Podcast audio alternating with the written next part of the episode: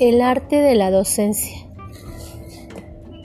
Una profesión maravillosa.